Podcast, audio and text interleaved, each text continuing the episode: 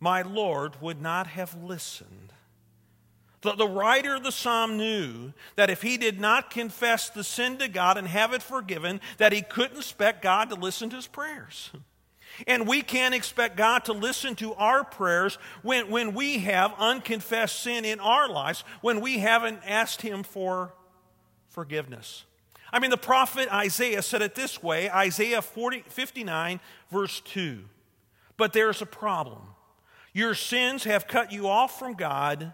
Because of your sin, He has turned away and will not listen anymore.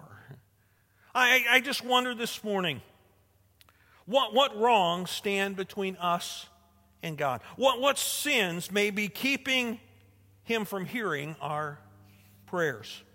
Whatever these sins are, we need to confess them to God and have them forgiven. James 5, verses, verse 16 says, Therefore confess your sins to each other and pray for each other so that you may be healed. The prayer of a righteous man is powerful and effective. I mean, just think our prayers can be powerful and effective, but we have to first confess our sins and get right with God. And so, another thing that may hinder God from answering our prayers is unconfessed sin in our lives. A, third thing, I may have unreconciled relationships with others. Uh, another reason that God, again, may not be answering your prayers is because you have unreconciled relationships with others. We cannot, and it's emphasized in Scripture, we cannot be right with God, we can't be right vertically if we're not right horizontally with, with each other. Jesus told us that very thing in the Sermon on the Mount. Matthew 5 23 and 24.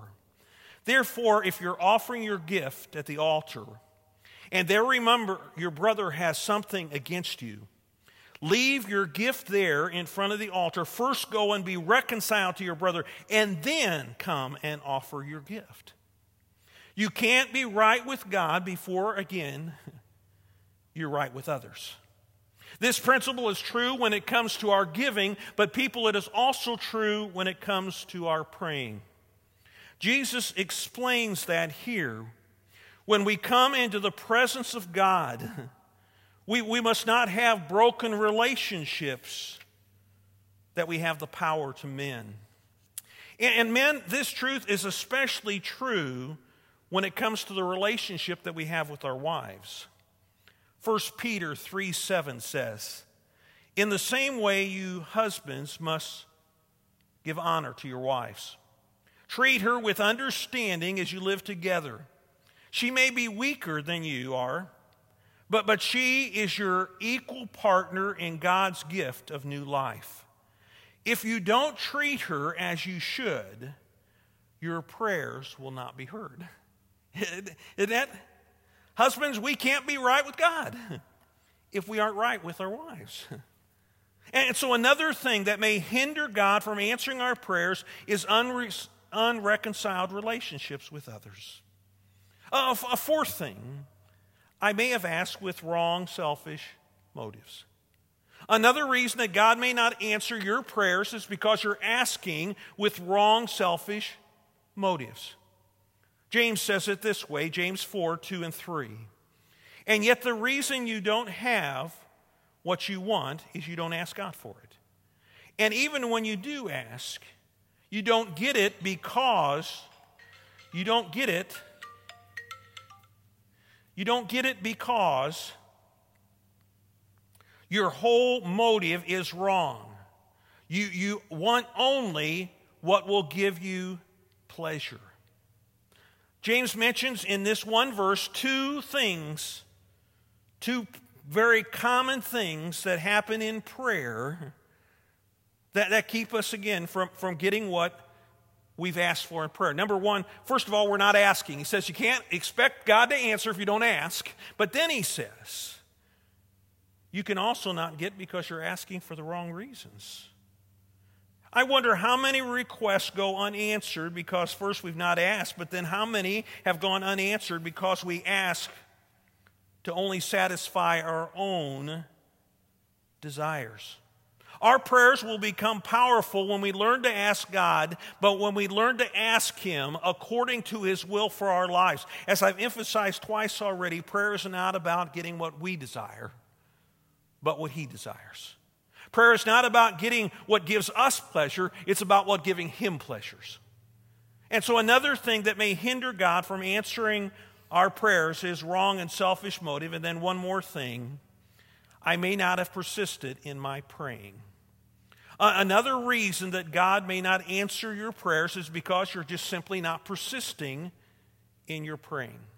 Jesus shared two parables in the Gospel of Luke about persisting in prayer. The, the first one is found in, in Luke 11. It is about a man who has a friend stop by, and he stops by late at night, around midnight. He doesn't have any food to, to welcome his friend, and so he goes to his neighbor and knocks on his neighbor door and asks for some bread so he can feed his friend. But, but the neighbor tells him, not, I, I, I'm not going to get you any bread. The door's already locked, the kids are in bed, and he doesn't want to get up and get any bread. But because the man keeps boldly asking his friend for bread, he finally, the friend gets up and gives him bread. And then Jesus emphasizes this lesson from the parable, Luke 11, 9 and 10. So I say to you, ask, and it will be given to you. Seek, and you will find. Knock, and the door will be open. For everyone who asks receives. And it's interesting, that could really retranslate everyone who asks and keeps on asking receives. And everyone who, again, seeks and keeps on seeking finds. And the one who knocks and keeps on knocking, the door will be open. Jesus' point is, is that we need to persist in our praying. He makes the same point in a second parable. 18th chapter, verse number 1 begins this way. Then Jesus told his disciples a parable to show them that they should always pray and not give up. And so the second parable is about a widow who brings her case to an unrighteous judge, and the judge doesn't want to make a judgment, but she just keeps persisting and persisting. And then finally, the judge gives the ju- her justice, the justice that she deserves. Now, if, if this is how an unjust judge will do, just think how the just, jo- the just judge of the universe will respond when we keep pleading to him. In the same way that the woman, woman kept pleading, Christians, we need to keep praying. And again, I wonder how many times prayer requests have not been answered because we just simply have not persisted in that prayer. We pray once about it, twice about it, and then we forget about it. And, so, another reason that God may not answer our prayers is because you and I and our lifestyle may in some way hinder God from giving us what we've asked for in prayer. And then, quickly, a, a third reason because others hinder God from giving me what I've asked for in prayer. Think, think about this. I mean, and another reason your prayers may go on is because other people hinder God from giving you what you've asked for in prayer. Oftentimes, when we pray, we pray for others. And God wants us to pray for others. We, we pray for God to work in their lives. A wife prays for reconciliation with an unfaithful husband. A Christian prays for the salvation. Prays. A Christian prays for the salvation of an unbelieving neighbor. A grandmother prays for a change of a troubled grandchild. An employee prays for a better relationship with a difficult employer. People, there's nothing wrong with those types of prayers. God wants us to pray for others. As a matter of fact, such individuals and, such prayer for individuals reflect the will of God for their lives. I mean, I mean, God wants husbands and wives to be reconciled, if all possible. I mean, he wants unbelieving neighbors to be saved. He, he wants troubled teenagers and grandchildren to churn and change their life. I mean, he wants good relationship between employees and employers. And yet, many times, the key to that kind of praying is not a question of God's will, because that's what He desires, and that's what we desire. The problem is the response of the individual that we're praying for. I mean, each individual has a free will. And so the unbelieving husband, the unfaithful husband, will decide whether he'll be reconciled as right. The unbelieving neighbor will decide whether he'll come to Christ and, and be saved. The troubled grandchild will decide what, whether he will change his or her life. And the employer will decide whether he'll have better relationship with his employees. God doesn't force any of us to do anything against our will, even if he knows that's what's best for us. Remember the story of the prodigal son. The younger son wanted his inheritance. He got his inheritance, he left home. The father did not force him to stay. I'm sure the father prayed for his son. He looked each day for his son to return. But the boy had to make the decision for himself. And finally, according to the story, he came to his senses and he returned home. And that's how we should pray for others who need to make some hard decisions. We need to pray that they will make the right choice, that they'll, again, come to their senses. We, we can't force them to do anything, and God will not force them to do anything. Now, that does not mean that God is not at work in their lives. God may be convicting them. God may be working circumstances in their life. I mean, He works in everyone's life. But our Heavenly Father leaves our choices for each of us to make, either right or wrong. So, a third reason that God may not answer some of our prayers is because others and their poor choices may hinder God from giving us what we've asked for in prayer. That, that brings us to our practical application uh, this morning. I mean, what do we want to do as, as a result of this morning's message? Let me, let me suggest three things. Number one, take some time and, and evaluate the, effective, uh, the effectiveness of your own prayer life. I, I mean, uh, uh, again, just think. I mean, the, the promise of James was that, again, the prayers of a righteous man will, will be powerful and effective. Okay? And so I think God wants to work. A matter of fact, the scripture tells us that He can do more than we ask or imagine according to the power that's at work in us. and, and, so if we're not being effective in our prayers, then where, where, where's the problem lie? You know, we, we need to think about that.